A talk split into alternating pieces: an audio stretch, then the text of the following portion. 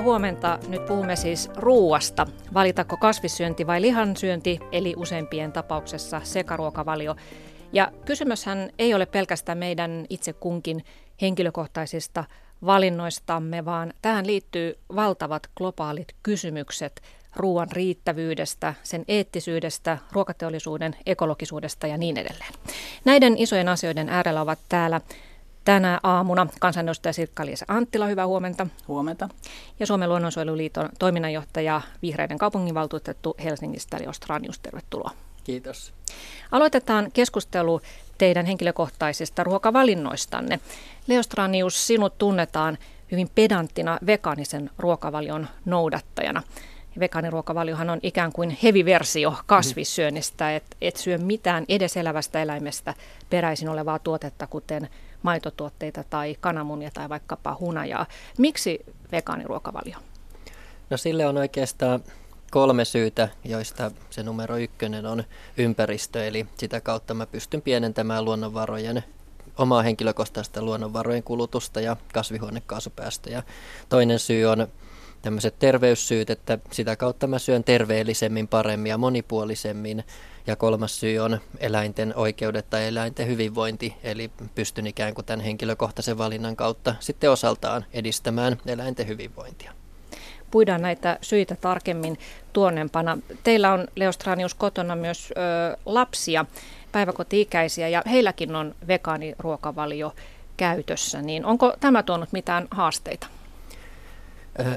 No ei kauheasti, että kun myös puoliso noudattaa samaa ruokavaliota, niin on aika jotenkin itsestään selvää ja luonnollista, että kotona lapset tietysti syö sitä samaa ruokaa suurin piirtein kuin mitä, mitä vanhemmatkin. Totta kai semmoisia erilaisia kysymyksiä tulee päiväkodin sen ruoanjärjestelyn suhteen tai neuvolassa ja niin edelleen. Ja ollaan käyty ravintoterapeutilla tsekkauttamassa, että lasten ruokavalio on varmasti tarpeeksi hyvä, terveellinen ja kokonaisvaltainen ja niin edelleen. Nyt kyllä siinä vähän semmoista ekstra vaivaa ja säätämistä tietenkin on, mutta aika helposti se on mennyt, koska meillä kuitenkin ne lapset on, on vielä niin pieniä, että vanhempikin on vasta nelivuotias.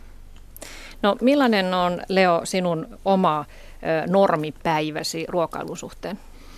No apua, mulla on ehkä semmoinen ei välttämättä ihan kaikkein tyypillisinkään tämmöinen kasvisruokavalio siitä syystä, että mä oon kauhean perso hiilihydraateille, koska liikun ja urheilen paljon. Eli, eli päivittäiseen ruokavalioon kuuluu aika paljon viljatuotteita ja, ja pastaa ja ruisleipää ja kaikkea tämmöistä.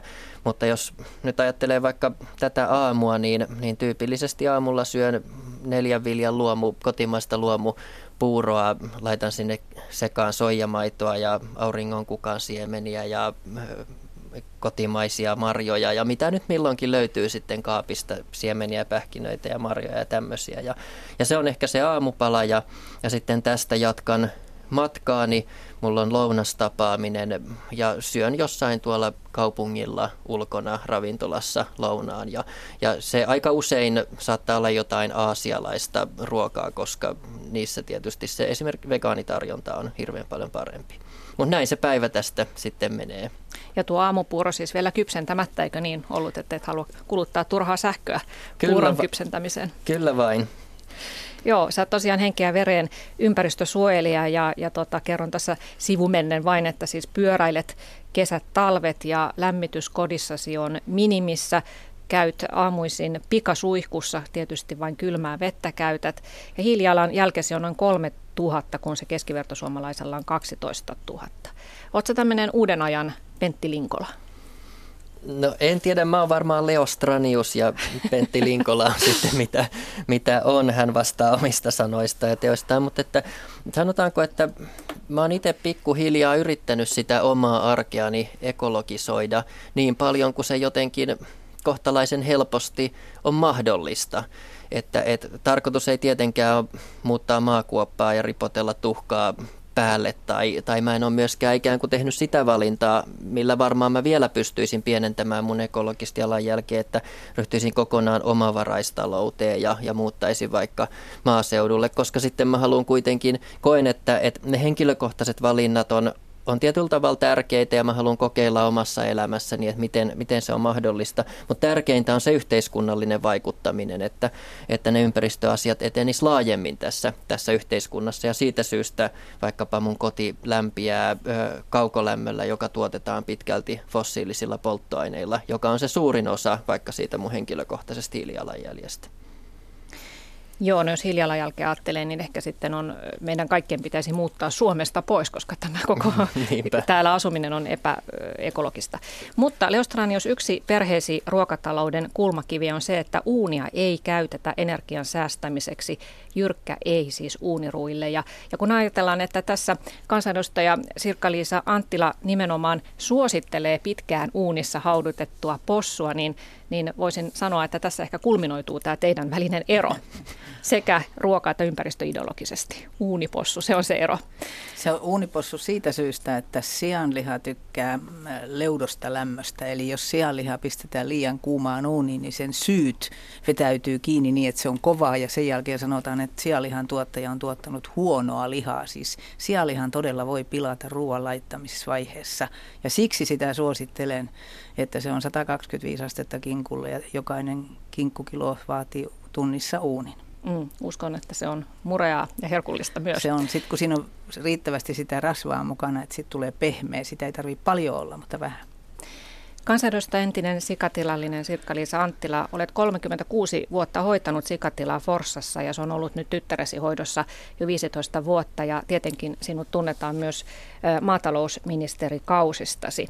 Mutta jos mennään sinne ihan sun elämän alkuun, sä oot syntynyt sodan aikana, jolloin puutetta oli kaikesta. Millaisen ruokatalousopin sait sieltä kotoa? Sain erittäin hyvän opin siitä syystä, että meidät lapset pistettiin tekemään työtä, tekemään myöskin ruokaa, josta mä olen tosi kiitollinen. Ja siihen aikaanhan oli voikortilla, sokerikortilla, silloin oli kahvia jossain kortilla. Ja se tarkoitti sitä, että äiti käytti kaikki ruoan uudelleen, jos sitä jäi. Esin, erinomaisia esimerkkejä on se, että esimerkiksi jos kaurapuuroa jäi, niin hän sitten seuraavana illaksi esimerkiksi saattoi sen paistaa meille lapsille. Se oli tosi hyvää, kun se oikealla tavalla tehdään. Siis kaikki ruoan tähteet käytettiin ja mä suosittelen sitä, koska itsekin yritän niin tehdä. Esimerkiksi jos riisipuuroa jää, sen voi pistää pannaritaikinaan, se on todella hyvää. Eli me voitaisiin paljon enemmän tehdä kierrätyksen suhteen, kun meillä olisi nyt sitten niitä ihmisiä, jotka opettaisi ihmiset käyttämään ruokaa ruoan loppuun. Se on täysin mahdollista, siihen on hyviä vinkkejä olemassa ja mä väitän, että se on jopa hyvää. Leostrad, jos tässä nyökyttelee hyväksyvästi, että on tullut ensimmäinen teitä yhdistävä asia. Käytätte kaiken ruoan loppuun asti.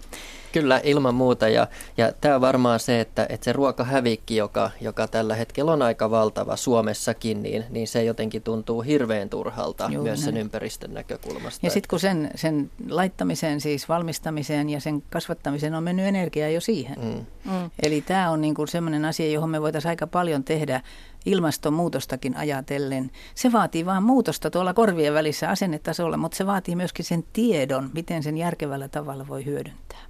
Se, sitten meillä on koira, että jos niin. jotain jää, niin koira sitten hoitaa ihan lopun. Mm. Se, että elämme yltäkylläisyyden keskellä, niin vaikuttaa varmasti myös tähän hävikin syntymiseen. Mutta se on huono asia, koska nyt pitäisi tajuta se, että maailmassa on kuitenkin puutetta samaan aikaan. Mm. Mutta mennään takaisin itse asiaan, eli kasvis- vai liharuokavalioon. Ja kysymys, mikä monia askarruttaa, se, että ovatko kasvissyöjät terveempiä kuin sekasyöjät? Ja tästähän on olemassa tutkimuksia, jotka puoltaa tätä. On tehty väestötutkimuksia, joiden mukaan kasvissyöjien verenpaine, kolesteroli ja ylipaino-ongelmat ovat pienempiä. Mutta Leo, sä oot ollut myös itse aikaisemmin nuorempana mm. sekasyöjä. Niin koitko sä se jotakin selvää kohenemista, kun aloitit kasvisruokavalion?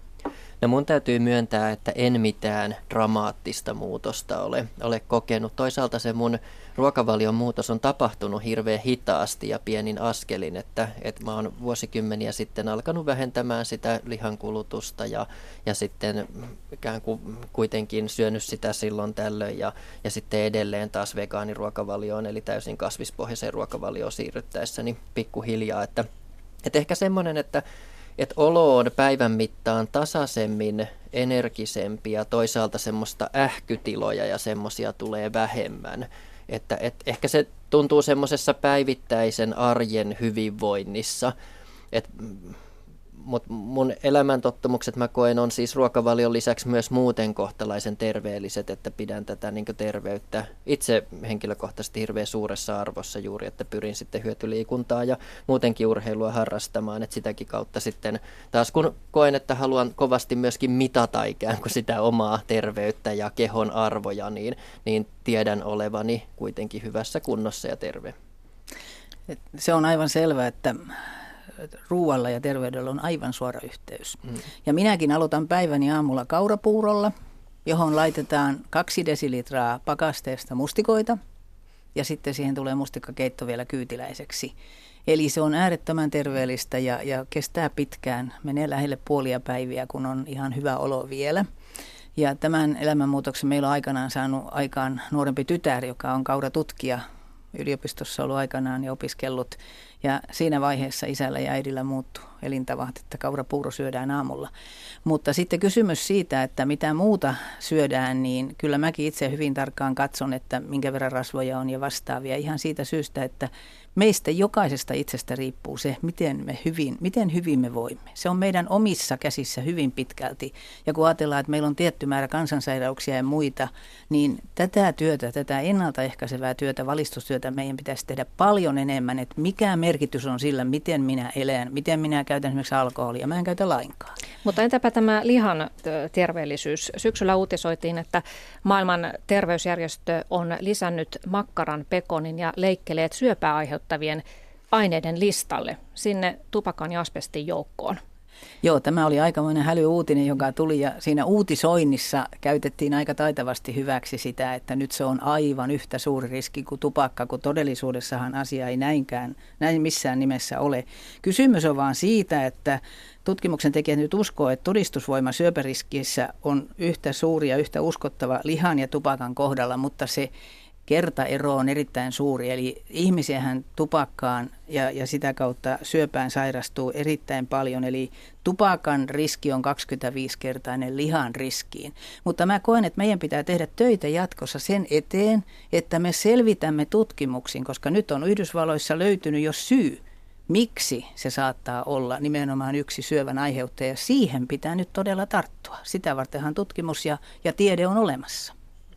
Niin kyllähän näitä kohuutisia tosiaan tulee ja menee puolesta ja vastaan kasvissyönnin ja, ja lihansyönnin yhtä lailla, että ruoka on semmoinen tietysti aihe, että siitä, siitä saadaan, saadaan kyllä kaikenlaista ja ihmiset intoutuu, että milloin sitten todistetaan, että punaviini on terveellistä ja suklaa ja kahvi ja kaikki muutkin ja osittainhan niillä, niissä voikin olla jotain perää. Mutta ehkä mä siihen haluan vielä tarttua lyhyesti tähän, niin kuin, että, että tietysti niin kuin, että jos ihminen ei itse halua muuttaa omia vaikka ruokatottumuksia terveellisemmäksi, niin silloin sitä on hirveän vaikea lähteä muuttamaan. Mutta se ei yksin riitä niin semmoinen tietysti, että, että yksilöt nyt jotenkin alkaisi tekemään tietoisia valintoja, koska kaikessa kulutustutkimuksessa hyvin tiedetään, että ihmisten kulutuskäyttäytymiseen eniten vaikuttaa se saatavuus ja hinta. Mm-hmm. Eli minkälaista ruokaa ruokaa on tarjolla ja paljonko se maksaa. Ja sitähän ei voida ihmisten niin yksilövalinnoilla ohjata, vaan sitä ohjataan sitten tietysti niillä yhteiskunnallisilla päätöksillä, esimerkiksi maataloustukien kautta tai verotuksella tai tämän tyyppisillä ratkaisuilla. Ja se on ihan yhtä tärkeää tietysti sen, sen niin kaiken valistuksen ja yksilövalintojen ohella. Kyllä, ja tässä tuota, jos katsellaan tilastoja lihan kulutuksesta viimeisen kymmenen vuoden aikana, niin huolimatta siitä, että punaisen lihan vaarallisuudesta uutisoidaan näitä, näitä syöpä, syöpäuutisia ja, ja, ja on kerrottu, että eläinkunnan tuotteissa oleva tyydyttynyt rasva lisää riskiä sydän- ja verisuonitauteihin, niin nämä varoitukset eivät ainakaan ole suomalaisiin tehonneet, koska tosiaan viimeisen kymmenen vuoden aikana niin kulutus on pysynyt suht tasana. Syömme noin 70 kiloa lihaa vuodessa. Ja, ja tänä aamuna oli juuri uutisessa tutkimustieto WWF Suomelta, että suomalaisissa kouluissa joka toisessa syötetään lapsille epäterveellisen paljon lihaa. Ja itse veikkaan, että kysymys on nimenomaan sitä hinnasta, että se on koululle edullisempaa se liharuoka kuin sitten, että saadaan se ravitsemus opillisesti Nyt täytyy kuitenkin kasvis. muistaa niin. se, että asiantuntijaprofessorien mukaan esimerkiksi Suomessa ei sitä ruoan suositusympyrää, joka tehdään, niin ei ole tarvinnut muuttaa tämän uutisen takia, eli, eli ei se niin suuri se vaikutus ole. Mutta se on totta, että me jokainen voidaan miettiä, että syödään viikossa vähemmän sitä lihaa. Esimerkiksi mulla itsellä on vähintään kahtena päivänä viikossa kalaa ja se johtuu siitä, että Forssan torilta saa niin erinomaista kalaa. Eli mä oon siitä Leon kanssa ihan samaa mieltä, että se on pitkälti myöskin siitä saatavuudesta mm. kiinni, että sitä on sitten saatavina silloin, koska tuore kala ei ole sinänsä itsestäänselvyys, että sitä joka paikasta saa. Meillä mm. vaan on niin hyvä kalakauppias, joka siellä uskollisesti kolme kertaa viikossa käy. Ja se, että vaikka kasvisruokailijoiden määrä on viime aikoina hitusen noussut, niin lihankulutus ei kuitenkaan ole laskenut, niin johtuu ilmeisesti siitä, että moni sitten syö sitä useamman kerran viikossa. Mm. Mutta toisaalta nyt täytyy muistaa, että siinä lihassa on aika paljon hyviä ominaisuuksia, jonka takia sitä nimenomaan syödään tätä punaista lihaa siellä sanotaan olevan rautaa, sinkkiä, B12-vitamiinia, omega-3 rasvahappoja ja ne takaa ruumiin ja aivojen hyvän toiminnan. Eli tässä on niin kuin niitä tekijöitä ja kyllähän ihmiskunnan pitkässä historiassa, niin tämähän on ollut merkittävä tekijä aikanaan. Mutta mä yhdyn niihin käsityksiin, nyt meidän pitää miettiä tätä globaalia näkökulmaa ja silloin varmasti pitää miettiä, mikä se määrä on. Mutta kannustan syömään lihaa jatkossakin sopivasti. Niin ilman muuta lihassa on tämmöisiä ihmisen ravitsemuksen kannalta välttämättömiä välttämättömiä ainesosia. Sehän mikä meillä on lohtu kuitenkin suhteessa menneisiin vuosisatoihin tai tuhansiin on, että tänä päivänä niitä vaihtoehtoja on, että meidän ei todella ole pakko syödä lihaa silloin, kun esimerkiksi asutaan täällä Suomessa vaikkapa tai, tai Länsi-Euroopassa. Että se ei ole pakollinen, vaan hyviä vaihtoehtoja löytyy, jolla saa nämä kaikki vastaavat tärkeät ravintoaineet. Että, että historialla ei kannata tietysti hirveästi perustella, että ihminen on läpi historian sotinut, raiskannut ja tehnyt kaikenlaisia julmuuksia, joita, joita me ei kuitenkaan tänä päivänä enää haluta oikeuttaa. Että, Joo, mutta se selittää sen, että me ollaan hengissä aika moni sukupolvi ollut tätä kautta. Niin, Leostarin on ole kiitollinen lihansyöjille siitä, että ihmislaji on säilynyt niin. evoluutiossa. Just näin. Just no näin. sitten voi ajatella luonnon monimuotoisuutta monimuotoisuuden kannalta, että monet lajit eivät ehkä ole kauhean tyytyväisiä, kun kuolevat sukupuuttoon tässä niin ihmisen ahneuden alttarilla, mutta, mutta yhtä kaikki olen kiitollinen vanhemmilleni, että olen elossa. Mm. Kyllä. Ja ovat lihaa syöneet. ovat ja olen itsekin syönyt lihaa. Joo. Mutta mennään sitten toiseen tärkeään pointtiin, eli näihin eläinoikeusasioihin, joiden kautta hyvin moni vegaani perustelee ruokavalionsa. Lihaa tuotetaan Suomessa lähes 400 miljoonaa kiloa vuosittain ja kyseessähän on merkittävä elinkeino hyvinkin monelle. Suomessa hiukan alle 13 000 eläintilaa ja 34 000 kasviviljelytilaa. Mutta puhutaan näistä eläimistä. Eläinten kohtelu, millainen tila eläimillä on liikkua, miten paljon ne pystyvät elämään lajityypillisesti ja miten paljon niille aiheutetaan tahatonta tai tahallista kipua, niin tähän muun muassa eläinaktivistijärjestö Oikeutta eläimille – on kiinnittänyt vuosien mittaan huomattavasti huomiota. Ja nämä yhdistyksen jäsenet kävivät myös Sirkka-Liisa Anttila teidän sukutilallanne joskus vuosia sitten salakuvaamassa videon sikojen oloista. Ja heidän tuomionsa oli, että lihasiat elivät siellä ahtaissa tiloissa kymmenen yksilöä ulosteiden tahrimassa yhdessä karsinassa ja jotkut pureskelivat ahdistuneina ja virikkeiden puuttuessa häkin kaltereita, jollakin oli valtava paise mahan alla. Ja tämä oli tietysti monen muunkin sikatilan tuomio. Mitä sanot tähän? Ensinnäkin tämä paise siellä navan alla, se on ihan normaalia. Se vaan kertoo siitä, että tulkinnan on tehnyt ihmiset, jotka eivät asioista ymmärrä, eivätkä tiedä sitä sikatilan arkea. Tämä onkin se yksi suurin ongelma meillä nyt, että me ollaan vieraantumassa niin valtavasti siitä alkutuotannosta. Ja sitten tulee sellaisia tulkintoja, joilla ei ole mitään tekemistä totuuden kanssa. Siitähän on hyvin paljon aikaa siitä käynnistä sen takia, että se oli silloin mun ministerikauteni ihan alussa. Ja tytärhän silloin piti tilaa ja tiesin tarkkaan, että siellä tilalla tytär pitää elämistä huolta ja pitää edelleenkin. Mutta minua tässä oikeutta elämille toiminnassa harmittaa se, että meillä tämä valvonta pitää kuulua viranomaisille. Me käydään keskustelua maahanmuuttajien kohdalla ja siihen liittyvien tiettyjen asioiden kohdalla.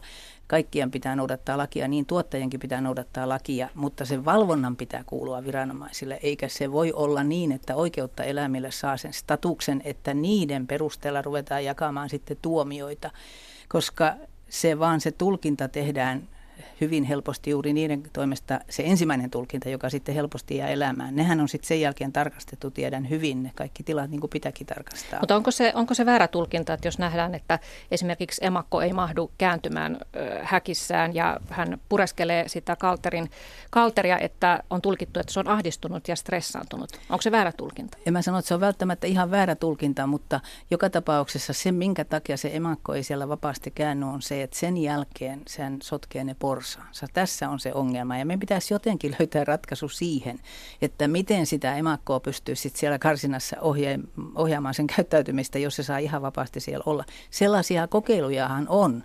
Ja, ja tota, no, niin siihen entistä enemmän varmasti mennään, jos löydetään siihen ratkaisu, että ne pienet possut eivät sitten joudu maatuksi hengiltä. Koska onko, se on, onko tämä syy, että ei ole kaupoissa vapaan possun lihaa?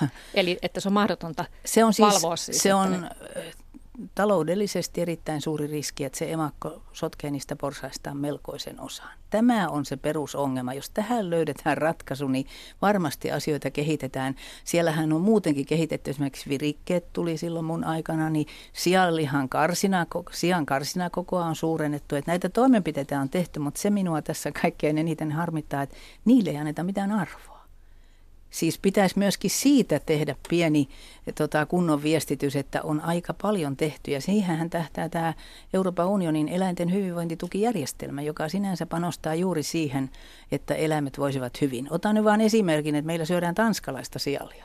Tanskalainen sika asuu 30 senttiä pienemmässä karsinassa kuin suomalainen sika ihan selkeästi sanottuna. Ja se kilpailee se liha ihan samoilla markkinoilla, mutta eihän kuluttajat tästä tiedä. Eli mä kannatan sitä ja pidän tärkeänä, että eläinten olosuhteet ovat kunnossa, mutta se pitää olla viranomaistoimintaa. Siis jos Suomessa, Suomen laki sanoo, että porsitushäkin leveys pitää olla vähintään 85 senttiä, mikä tarkoittaa jo meilläkin, että se emakko ei mahdu siinä kääntymään, niin Tanskassa se on siis vielä pienempi. En mä puhu em, siis emakon kanssa. Niin yleensä siis ka- sikaa kohti siellä on Tanskassa tilaa 30 senttiä vähemmän mm. kuin meillä. Sanotaan se nyt ihan oikein, eli siellä on 69 senttiä ja meillä on metri Joo. eläintä kohti ja se muutos tehtiin minun ministerikautenani, koska nimenomaan olen halunnut ja haluan jatkossakin eläinten olosuhteita parantaa. Mun mielestä on hirveän hyvä, että on halua parantaa eläinten olosuhteita, tilakokoja, virikkeitä ja kaikkea tätä. Et Suomessa eläinsuojelulain uudistus ei ole kuitenkaan valitettavasti nyt, nyt edennyt viime aikoina toivottuun suuntaan ja me ollaan jääty jälkeen monista muista eurooppalaisista verrokkimaista.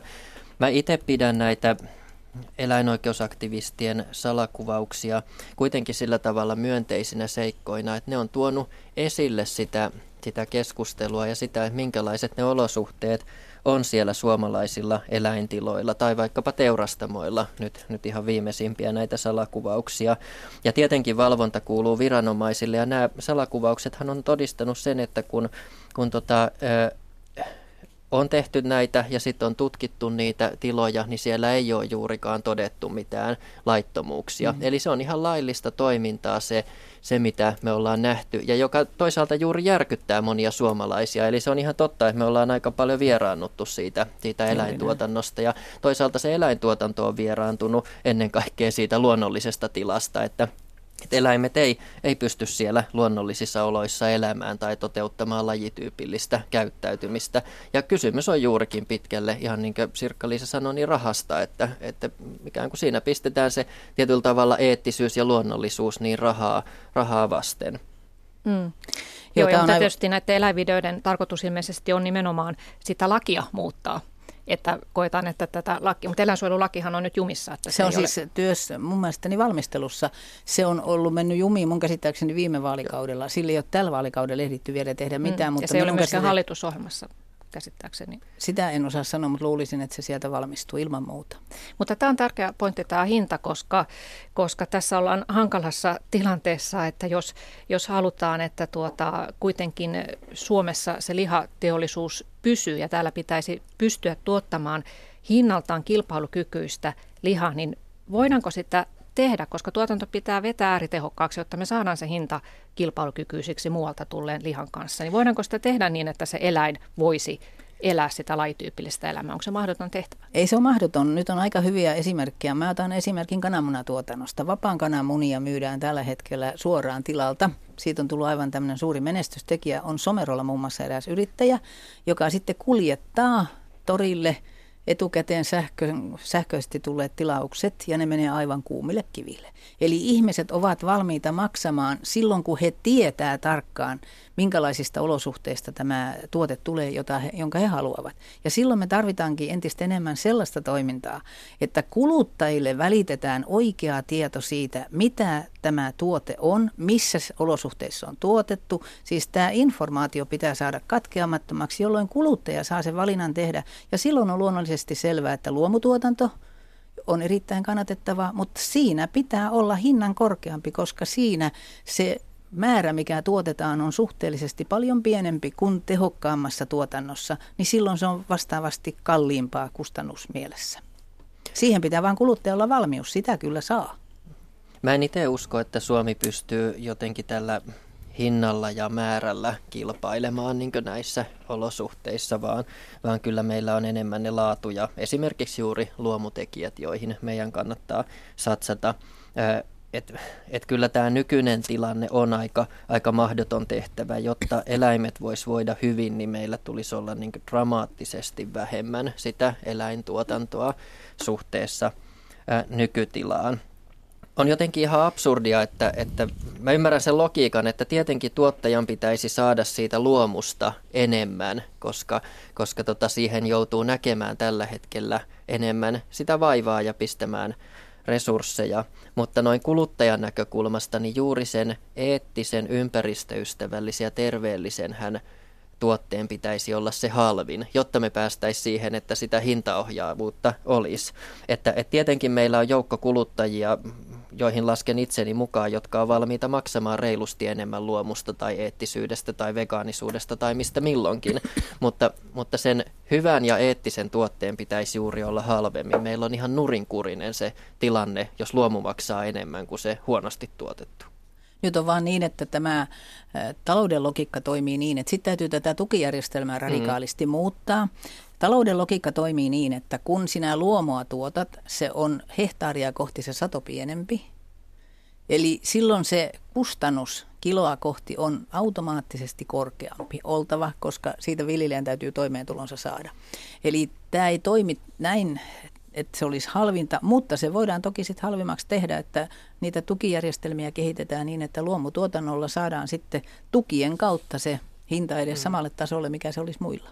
Just näin, ja, ja siitähän EU-maatalouspolitiikkaa paljon kritisoidaan juuri näitä ympäristötukia, että sen ohjaavuus ei ole ollut niin tehokasta kuin se voisi olla. Ja, ja tämä on just se samaa mieltä Sirkka-Liisa Anttilan kanssa, että ilman muuta maataloustukia uudelleen järjestämällä ohjaamalla, niin me pystytään myös lisäämään luomun ja eettisen ruoan kulutusta. Mutta sitten meidän täytyy huolehtia samalla, että meidän suomalaisille on tarpeeksi ruokaa jatkossa kotimaassa ja siihen ei yksin oma luomutuotanto pysty vastaamaan. Se on se realismi tällä hetkellä ja silloin tarvitaan myöskin sitä tehokkaampaa tuotantoa, koska koen, että kyllä Suomessa kuluttajat kuitenkin 9-10 mieluiten syö sitä kotimaista ja silloin meidän pitäisi turvata, että nyt kannattaa nämä realiteetit pitää mielessä, että luomu on hyvä ja se täydentää ja se varmaan lisää osuuttaankin, mutta jotta koko kansakunta kyetään ruokkimaan, niin silloin pitää olla myöskin sitä toisenlaista tehokkaampaa tuotantoa. Tässä oli äänessä kansanedustaja Sirkka-Liisa anteeksi, Anttila ja keskustelukumppanina on Leo Stranius ja puhumme lihansyönnistä ja kasvissyönnistä ja otan tähän muutaman kuuntelijakommentin väliin. Sirkka-Liisa puhuu asiaa siitä, ettei valvontaa pidä antaa amatööreille, joille ideologinen näkemys aiheesta on jo hyvin rajoitteinen. Sitten Leolle kysymys, mistä B12-vitamiini purkistako ei liene luonnollinen lähde? Joo, purkista otan B12-vitamiinin, että ihan siinä missä suomalaiset varmaan nappaa purkista tai ainakin suositellaan nappaavan D-vitamiiniakin, että, että tota, ihan yhtä luonnollinen lähde se. Sitä minäkin on. otan purkista d jos ei ole niin. aurinkoa. Aivan, aivan. Mm. No sitten täällä on Annan mummi niminen nimimerkki. Onneksi on ruokapiirejä ja rekorenkaita, joiden kautta voi etsiä esimerkiksi vapaan possun pienempiä tiloja ja tilata luontaista ruokaa saaneita eläimiä ilman antibiootteja ja muita lisäaineita. Tämä on erittäin kannatettavaa toimintaa ja se on aktiivisten kuluttajien aikaansaama yhdessä tuottajien kanssa. Sitten Frankin-niminen nimimerkki tuo lainausmerkeissä ekologinen jalanjälki puhuttaessa syömisestä on täysin turhaa jeesustelua. Polttomoottorit ovat ne, jotka oikeasti puhaltavat ilmakehään suunnattomasti hiilidioksidia ja tuhansia muita myrkkyjä. No ei pidä itse asiassa paikkansa, että kuitenkin se maatalouden osuus on ja eläintuotannon osuus kasvihuonekaasupäästöjen osalta ihan liikenteen luokkaa ja, ja tietysti energiatuotanto on tässä se merkittävin. Tämä on se kysymys, jota ei voi sanoa välttämättä, että se on juuri näin, koska pitää ottaa myöskin huomioon se, että esimerkiksi se pysyvä nurmi on erinomainen hiilen sitoja. Nämä pitää kaikki laskea yhteen. Metsä, metsä sitoo paljon paremmin kuin esimerkiksi no, nurmi. nurmi sitoo myöskin. Mm. Tästähän on itse asiassa hyvin ristiriitaisia tuloksia, kuten mm. nyt kuulemmekin. Että missä... Tässä ollaankin siinä asiassa nyt, joka minua häiritsee eniten, että meillä ei ole riittävän yksiselitteistä tutkittua tietoa, riittävän montaa kertaa saatu samaa tulosta tutkimuksilla. Ja silloin niin kauan kuin näin ei ole, niin nämä käsitteet ja, ja, ja, ja näkemykset on ristiriitaisia. Tähän liittyen muuten 2010 äh, tuottajakeskus MTT teki tutkimuksen, josta, josta uutisoitiin otsikolla, että kasvissyönti ei pelasta maailmaa. MTTn tekemien laskelmien mukaan maitotuotteiden sekä naudan ja lampalihan jättäminen pois ruokavaliosta laskisi suomalaisten kaikkia kasvihuonepäästöjä 5 prosenttia. Hmm. Varmaan pitää paikkansa. Mutta sitten tosiaan on, on toisenlaisiakin no joo. tutkimustuloksia. Mutta ne pitäisi saada nyt niin moneen kertaan ne tulokset, että olisi yksi fakta.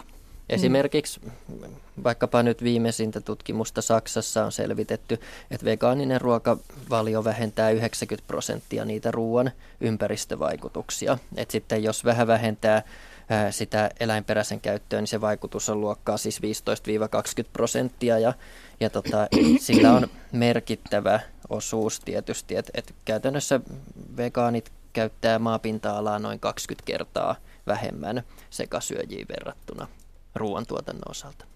Mutta Leo Stranius, anteeksi, olet tosiaan perätti vegaani ja puhut voimakkaasti lihansyöntiä vastaan, mutta oletko, oletko siinä täysin ehdoton, että jos ajatellaan vaikkapa Islannissa vapaasti laidunnettavia lampaita, niin pitäisikö niiden kasvatus lopettaa ja, ja korvata siellä lihaa tuontikasviksilla?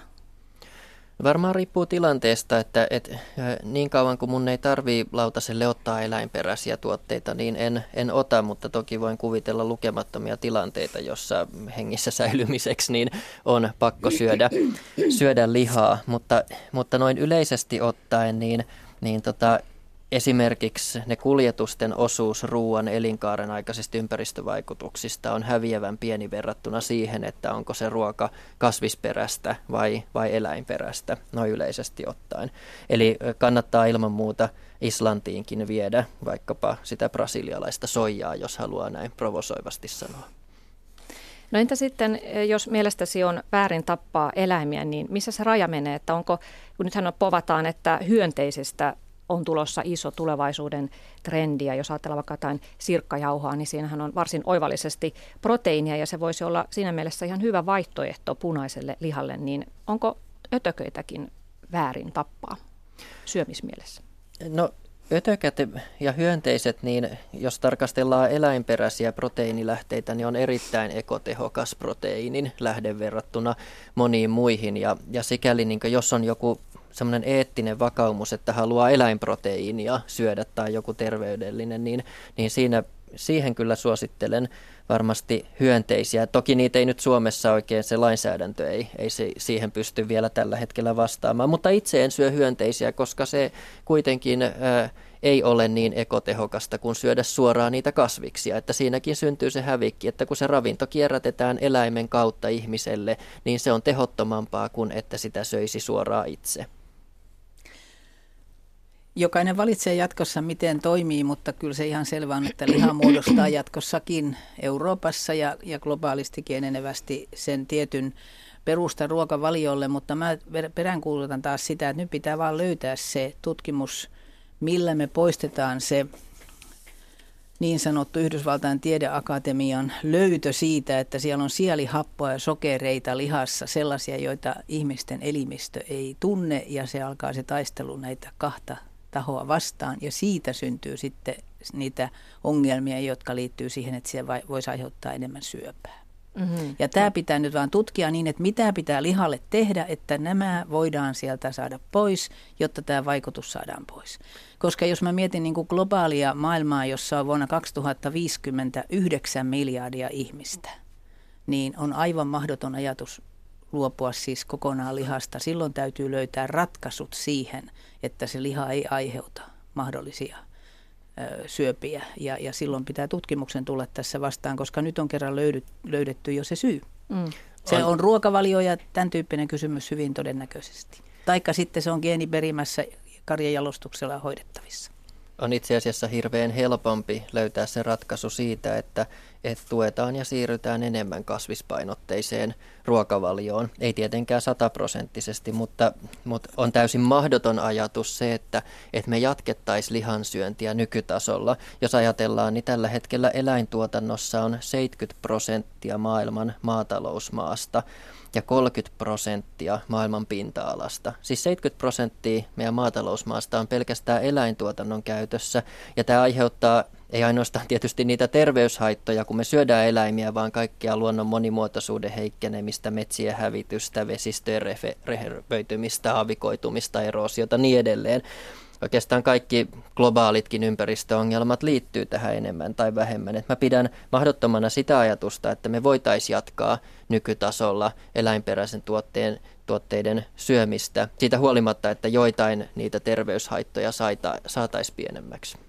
Mutta jos me siirryttäisiin, koko ihmiskunta siirtyisi kasvisruokailuun, niin eikö ne silti olisi se noin iso osuus maapallon pinta-alasta menisi siihen viljelyyn ja eroosio jatkuisi ja luonnon monimuotoisuus kärsisi myös? Ei me saatais... Koska pitäisi entistä tehokkaammin viljellä kasviksia. Ei me sa- voitaisiin suoraan syödä. Meidän ei tarvitsisi tuottaa rehua tietenkään niin paljon suoraan elä- ja eläinten kautta sitten. Että, että jos ajatellaan, että naudan lihakilo, niin se tuottaa 15 kiloa kasvihuonekaasupäästöjä, kuluttaa 15 000 litraa vettä ja aiheuttaa 40 kiloa lantaa, plus sitten kaikki nämä niin antibiootit, lannotteet, tämän, tämän tyyppiset ongelmat, niin nämä nimenomaan vähenis nämä ongelmat? Ensinnäkin eh, lehmähän itse tuottaa sitä lantaa merkittävästi ja nythän pitää vaan sitten eläimen ruokavaliolla huolehtia siitä, että metaanipäästöt ovat jatkossa huomattavasti pietempiä ja siitähän on lupaavia tutkimuksia olemassakin, että ruokavaliolla voidaan siis mm. Tota, koostumuksella vaikuttaa siihen ja jalostuksen kautta tietysti. Ja sitten tietysti täytyy huolehtia siitä, että maan kunto on hyvä, nimittäin nämä on erittäin moni semmoisia kysymyksiä, että kun me ollaan tämmöisessä entistä tehokkaammassa tuotannossa, niin silloin koneet ja muut on niin raskaita, että maan kyky hengittää ja, ja tota, tuottaa niin heikkenee sillä, että se tiivistyy liikaa. Näistä kaikista pitää huolehtia, jotta me saadaan se alue tuottamaan, josta tota, Leo täällä totesi, että kyllähän me jatkossakin tuotetaan lihaa, mutta yhdyn siihen, että sitä voidaan käyttää viikossa vähemmän. Että olen sen asian itsekin tiedostanut. Ja tämä, mitä Leo Stranios sanoi, että, että on varmasti totta, että 70 prosenttia viljelypinta-alasta menee tällä hetkellä rehuun, kun voisimme saman tien käyttää tuon ravinnon suoraan, suoraan tuota ihmiselle. Mutta entä sitten pohjoiset alueet, esimerkiksi Suomi? Täällä on paljon viljelypinta-alaa, jossa ei ei voida kasvattaa mitään ihmiselle soveltuvaa kasvia, niin eikö se ole ihan järkevää toimintaa, että niillä alueilla sitten kasvatetaan rehua eläimillä? Ympäristön näkökulmasta kyllä juuri näin, näin tietysti mm. on ja, ja samahan koskee esimerkiksi vaikkapa kalastusta joiltain osin, että, että se on niin ihan hyvä asia, tai riis, riistan käyttöä. Mutta että siinä me tullaan siihen, että, että ja jotkut perinnelajit, niin nehän ylläpitää perinnemaisemia sitä kautta luonnon monimuotoisuutta ja, ja tämän tyyppisiä niityt, kedot ja niin edelleen on myös monimuotoisuudelle, luonnon monimuotoisuudelle tosi tärkeitä. Eli, eli ilman muuta Suomessakin tämän tyyppistä toimintaa kannattaa olla. Mutta se ongelma on vaan se, että me vedetään napaan tällä hetkellä se 70 kiloa lihaa vuodessa suomalaiset ja, ja jos siirryttäisiin niin käyttämään kestävästi tuotettua kalaa ja riistaa ja, ja sitten näitä perinnelajikkeita, niin silloin me puhuttaisiin ehkä muutama kilo lihaa vuodessa per suomalainen. Että se on se niin jollain tavalla ekologisesti järkevä, tehokas ja eettinen taso, mihin meidän pitäisi pystyä pidemmällä tähtäimellä pääsemään. Mm. Nämä ruokasuositukset kuitenkin lähtee siitä, että liha on siellä keskeisessä roolissa, joskin meidän kannattaa kuluttajan itse miettiä, että vähän vähemmän sitä ehkä syödään. Mutta en usko sellaiseen tulevaisuuteen, etteikö siellä liha ole merkittävästi myöskin mukana.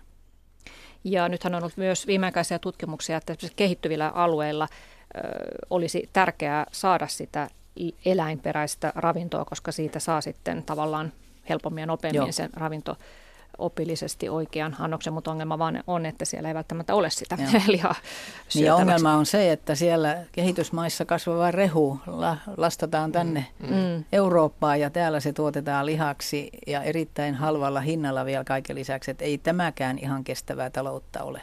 Niin ja globaalissa mittakaavassahan pu- karkeasti puolet maailman väestöstä syö ihan liikaa ja kärsii terveysongelmista ja aiheuttaa ympäristöhaittoja. Ja sitten taas toinen puoli kärsii aliravitsemuksesta eikä saa, saa sitä ruokaa. Ja siihen kun yhdistetään sitten vielä se, että, että siinä eri tuotannon vaiheissa meillä päätyy ihan järjetön määrä niitä syömäkelpoisia kaloreita ruokahävikiksi myöskin.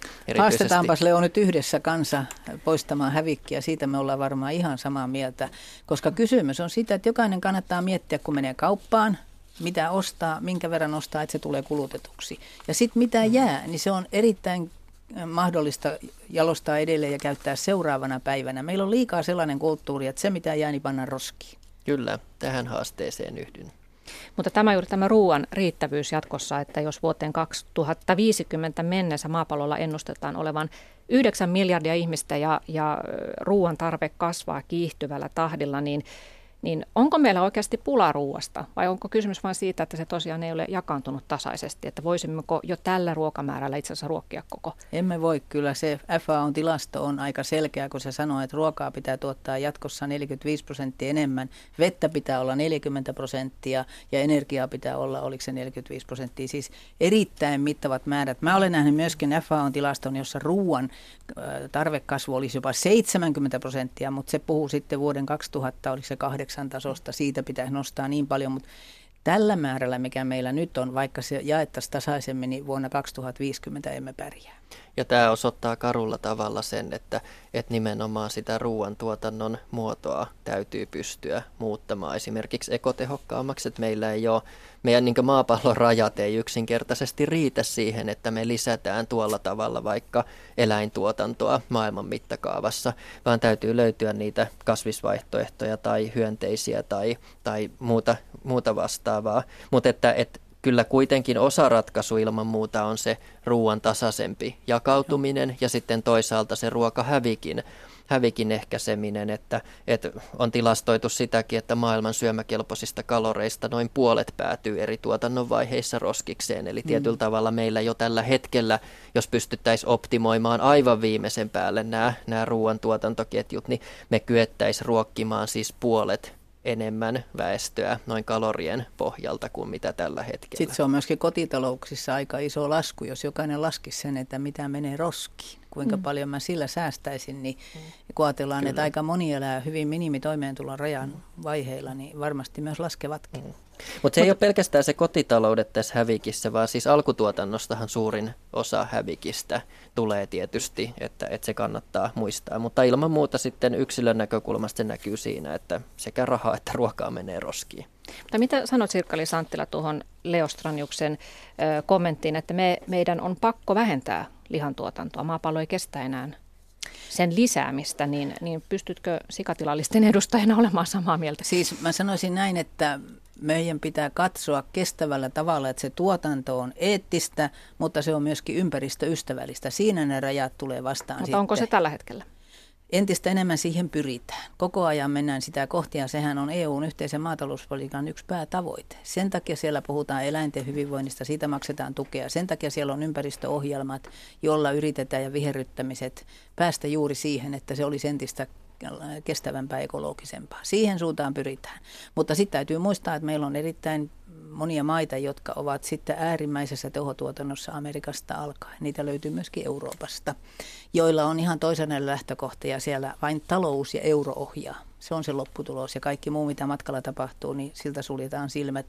Niin kuin tiedetään, että Amerikassahan esimerkiksi elintarvike tarkastetaan vasta sitten, kun se on valmis, eikä yhtään seurata niin kuin Euroopassa koko ketju on läpinäkyvä pellolta pöytään saakka. Siis eurooppalainen kuluttaja on todellinen kuningas siinä mielessä, että hän pystyy seuraamaan ruokaketjunsa. Ja Suomessa tämä on sellainen valtio, jota pitää hyödyntää entistä enemmän kuluttajiin päin markkinoinnissa. Onko tämä keskustelu ruoan eettisyydestä niin tämmöinen tyypillinen pohjoismainen ja suomalainen keskustelu vai ovatko espanjalaiset ja italialaiset ja ranskalaiset yhtä huolestuneita kuin me suomalaiset siitä, että mistä se liha tulee ja onko se eettisesti tuotettua? Puhutaanko siellä tällaisista asioista yhtä paljon? Mikä teidän käsitys? No mulla on se käsitys, että Ranskassa esimerkiksi kauppa on jo paljon pidemmälle orientoitu näihin asioihin, koska kun sä menet ranskalaiseen kauppaan, niin sä löydät sieltä esimerkiksi nämä ekologiset tuotteet ihan toisella tavalla kuin suomalaisesta kaupasta. Eli siellä on niin kuluttajia ajateltu tuotteen esille panossa paljon enemmän kuin meillä Suomessa. Että tässä meillä olisi niin kuin opittavaa. Samalla me voitaisiin ne kotimaiset tuotteet myöskin hyvin ja paljon paremmin sieltä erottaa kuin tänä päivänä tehdään. Eli kauppa on tässä myöskin iso tekijä ja kauppa valitettavasti on Suomessa tehnyt ruoasta liikaa hintatuotteen. Tämä minua erittäin paljon harmittaa, sanon sen ihan suoraan. Siinä kärsii ruoan laatu, kun siitä on pelkkä halpuutettu tuote tehty. Ihan halpa-arvoinen tuote. Niin kyllä mä oon tässä Sirkka-Liisa Anttilan kanssa ihan samaa mieltä, että, että se hinta ei pitäisi olla se ainoa määräävä tekijä. Ja sitten toisaalta tähän muuhun eurooppalaiseen keskusteluun, niin, niin on erilaisia maita. Että kyllä ihan totta, että, että monissa Euroopan maissa Ranskan lisäksi voi mainita vaikkapa Saksan, niin, mm, niin tämä on niin ihan toisella tasolla kuin, kuin Suomessa siis sekä keskustelu että juuri vaikka sit kaupan esille pano, mm. saatavuus, tämän tyyppiset kysymykset. Ja sitten on tietenkin hirveän paljon huonompia maita kuin Suomi, jossa, jossa vaikka tämmöisen eettisen ympäristöystävällisen ruoan hankkiminen on selvästi haastavampaa. Mm. Mä olen aikanaan ollut maatalousministerinä ollessani käymässä Belgiassa tämmöisellä tilalla, jossa oli suora yhteys kuluttajia, olivat hyvin tyytyväisiä. 94 prosenttia suomalaisista syö lihaa, tämä lihatiedotuksen tekemä tutkimus ja, ja kuulemma suurin syy on se, että se maistuu hyvältä. Ja vaikka itsekin olen nähnyt näitä oikeutta eläimille videoita ja ne ovat järkyttäneet minua ja olen tiedostanut näitä ympäristöasioita, niin sitä huolimatta myönnän, että tulee syötyä silloin tällöin lihaa, niin miksi me ihmiset sitten syömme sitä teidän mielestänne, vaikka me aika hyvin jo tiedetään nämä kaikki syyt? Ensinnäkin liha on erittäin hyvä ja ravitseva, mutta se täytyy laittaa hyvin. Nyt täytyy muistaa se, että meillä liikaa syödään näitä valmistuotteita. Lihan maku on ihan toinen, kun se laitetaan hyvin kotona. Ja sitten tietää myöskin, mitä se on. Ja sitten itsekin haen lihan sieltä, missä mä tiedän, että esimerkiksi naudanliha ja muun suoraan pikkuteurastamolta, koska mä tiedän se, mistä se on tullut, mitä se on. Eli kannattaa kiinnittää huomioon laatuun, siihen mitä liha laitetaan, silloin siitä tulee makuelämys. Ja se, mitä mä suomalaisille kuluttajille sanon, että ruoka on nautintoa ja kulttuuria, ja se meidän pitäisi oppia. Meillä liikaa ruoka käytetään tankkausnimikkeellä. Mm. Samaa mieltä, meidän pitäisi rakastaa ruokaa enemmän ja, ja itsellä tota se juuri ruokavalio on tullut hirveän paljon monipuolisemmaksi, kun on, on tota, ryhtynyt kasvissyöjäksi, mutta että, että suomalaiset, ne sanoo, että ne syö lihaa siksi, koska se on hyvää, mutta sen taustalla voi tietysti ajatella, että, että on semmoisia syitä kuin, että, että se on halpaa, sitä on helposti saatavilla, ne on, ihmiset ovat tottuneet syömään meillä päiväkodeissa, kouluissa, julkisella, julkisella puolella ruokailussa – lihan tarjontaa on, on paljon, että se on, se on osittain tottumuskysymys. Et, et tietysti se niin valistus ja tieto ei, ei kauhean pitkälle riitä, niin tämä 94 prosenttia hyvin hyvin osoittaa, että, että ihan samaa voi kysyä, että käsi ylös, kuinka moni suomalainen ei tiedä, että tupakka ja alkoholin liikakäyttö aiheuttaa terveysongelmia, mutta mitä silti tapahtuu, niitä ongelmia aika paljon meillä on käsissä. Eli se vaatii paljon muutakin sitten, että ihmiset vois syödä ekologisesti ja eettisesti ja terveellisesti. Se tarvii niitä maataloustukien uudistusta ja hintapolitiikan muutosta, saatavuuden parantamista ja toisaalla rajoittamista ja, ja verotusta, taloudellisia tukia, ohjauskeinoja, monenlaista keinovalikoimaa. Ja toki meillä myös voimakkaasti mainostetaan ja markkinoidaan lihaa. Siis kauppahan ei ole mitään muuta teekkä kuin hintatuotteena mm. mainostaa ruokaa, josta mm. mä oon tosi katkera sen takia, että ruoka on paljon muutakin kuin hinta. Mm. Mutta myös tätä mielikuvamainontaa ja eräs kotimainen lihafirma mainostaa Eines Lasagnessaan olevan uudenlaista kotoista makua, mutta tuoteseloste paljastaa, että se sisältää koneellisesti erotettua broileri, broilerilihaa, eli sitä roipetta, jota, jota luista tiristetään sen jälkeen, kun se laadukkaampi liha on siitä otettu jo, jo pois. Ja sitten se, että kuuluuko broileri ylipäätään lasagneen. Tai sitten, että lihaa tuota, mainostetaan lihapakkauksia tuottajan kasvoilla ikään kuin se olisi sitten joku pien, pientila, missä possut onnellisesti saavat tonkia. Että tämmöistä niin kuin mielikuvaa, mitkä mutta erittäin onnistunutta mainonta on ollut se, että me joulun alla esimerkiksi kinkun tuottaja on siellä kaupassa kertomassa, että, että miten tämä kinkku on tuotettu missä. Mm. Mutta jos nyt ja kun ihmiset jatkavat äh, lihan syömistä niin, ja haluavat sen proteiininsa eläinperäisestä tuotteesta, niin mihin marssijärjestykseen laittaisitte lihalajit ekologisessa ja myös eettisessä mielessä? Niin t- tässähän on se haaste, että ne järjestykset voi olla erilaisia. Et jos tarkastellaan ympäristönäkökulmasta, niin varmasti sitten esimerkiksi juuri ne hyönteiset on, on yksi hyvä niin kuin, ja varmaan uusi tuleva laji, mutta tässä perinteisessä laittelussa niin varmaan se siis kala ja riista on kaikkein ekotehokkaimpia. Sitten sen jälkeen parhaimmat on broileri tai sika. Esimerkiksi broilerin hiilidioksidipäästöt on kiloa kohti noin 4 kiloa hiilidioksidia siinä, missä sijaan 5 kiloa per hiilidioksidia. Ja sitten taas naudan esimerkiksi on se 15 kiloa hiilidioksidia per kilo. Et siinä on ympäristön näkökulmasta sitä, sitä järjestystä, että se naudanliha on kaikkein huonoin. Mutta sitten jos on kiinnostunut vaikka siitä eläinten hyvinvoinnista, niin kyllähän varmasti kaikki tietää, että, että se järjestys on juuri toisinpäin, että, että se broileri on ehkä eläinten hyvinvoinnin näkökulmasta kaikkein ongelmallisin. Sen jälkeen se, ne, se sikatuotanto ja, ja sitten vasta se naudanliha, missä kuitenkin sitten taas se kala, esimerkiksi kotimainen järvikala, ei niinkään se kasvatettu, kasvatettu tota, lohi tai tuotu lohi, vaan kotimainen järvikala ja, ja esimerkiksi riista, niin, niin ne kyllä pärjää sekä siinä eettisessä että ekologisessa vertailussa, jos siis haluaa nimenomaan eläinproteiinia. Mutta kyllähän nyt vertailun vuoksi niin soijakilo, jonka niin ravintoarvot on ihan, ihan vastaavat kuin mitä parhaimman, parhaimman eläinperäisen tuotteen, niin soijakilo aiheuttaa kilon kasvihuonekaasupäästöjä ja kuluttaa noin 2000 litraa vettä, siinä missä se naudanlihakilo oli se 15 000 litraa vettä. Johtuen mm. siitä, että nauta vaatii niin monta vuotta niin, kasvaakseen, se elinaika vaikuttaa siihen hyvin paljon. Että näitä kannattaa tarkastella sitten myöskin, mistä se johtuu. Että se, ne ei ole ihan vertailukelpoisia juuri siitä syystä, että se kasvatusaika on niin paljon erilainen ja pidempi. Mulla on nämä järkeys, tärkeysjärjestys on luonnollisesti sijasta, koska siitä olen, olen elänyt ja toimeentulonkin saanut aikanaan. Mutta, ja sitten sen jälkeen on nauta ja kana. Ja kala on mulla hyvin tärkeällä siellä siinä rinnalla. Mutta mä lähden siitä, että näitä tuotetaan ekologisesti kestävällä tavalla ja mahdollisimman vähän ympäristöä rasittaen. Siis mä lähden niin kuin siitä lähtökohdasta, että nämä tuottamisen olosuhteet, ympäristöolosuhteet pitää olla kunnossa ja sen jälkeen se on täysin hyväksyttävää. Sano Sirkka-Liisa vielä nopeasti muutama asia, pääasia, mitä ehdottomasti haluaisit, että tulisi parannus lihateollisuuden ekologiseen tai eettiseen ongelmaan tällä hetkellä? Mä toivoisin, että me saataisiin tämä ketju kaupasta käsin rakentumaan ihan toisella tavalla, ettei ruoka ole pelkkä hintatuote ja sitten myöskin kuluttajat saa kunnon informaation siitä, mitä se ruoka sisältää, miten se on tuotettu, missä se on tuotettu ja mitä se esimerkiksi eläin on syönyt. Eli tämä kuluttajainformaation saaminen oikealla tavalla ja sen jälkeen siitä muodostuu joku hinta, mutta ei niin kuin meillä, että ensin tehdään hinnasta päätös – ja sitten tehdään sitä, mitä sillä hinnalla saa aikaiseksi. Se ei ole oikea marssijärjestys. Kasvisruoasta vielä, niin tilastojen mukaan suomalaiset syövät yhä enemmän kasviksia ja vihanneksia. Niiden myynti on kasvanut miljoonilla euroilla. Muun muassa lehtikaalia syödään 180 prosenttia enemmän viime vuoteen verrattuna. Tämä on varmaan osa tämmöistä terveyspuumia. Suositusten mukaan pitäisi syödä puoli kiloa vähintään, eli kuusi korallista kasviksia päivässä. Tämä ei välttämättä ole ihan helppo homma, jos ei ole tottunut miettimään, että mistä se voi koostua se kuusi kourallista.